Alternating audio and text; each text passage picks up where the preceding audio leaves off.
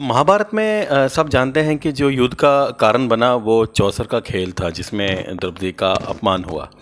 अब इंटरेस्टिंग बात यह है कि चौसर का खेल जैसे हम भी कभी दिवाली पे खेलते हैं, जुआ खेलते हैं, लेकिन होता ऑन इनविटेशन ही है ठीक है ना? फॉर्मल इनफॉर्मल इनविटेशन होता है तो इनविटेशन जाता है युधिष्ठिर को जो कि इंद्रप्रस्थ के सम, सम्राट होते हैं चौसर के खेल के लिए ठीक है?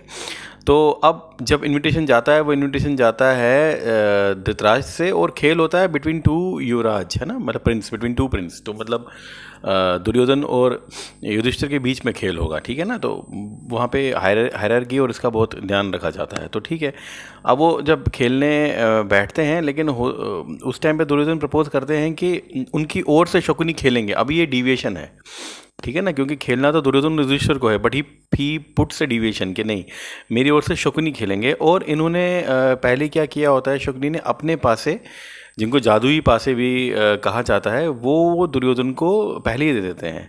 अब उनको जादुई पासे इसलिए कहा जाता है कि एक स्टोरी ये भी है कि जो शकुनी के पासे होते हैं, वो उनके पिताजी की जब मृत्यु होती है तो उनकी हड्डियों से की जो राख होती है, उससे बने होते हैं।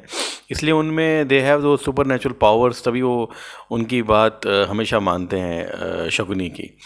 ठीक है तो वो पासे पहले वो दुर्योधन के पास रखे होते हैं उन्होंने और दुर्योधन वो पासे शकुनी को देते हैं। अब युधिष्ठर इस चीज़ को एग्री कर लेते हैं वो इसको रिजेक्ट भी कर सकते थे, ठीक है?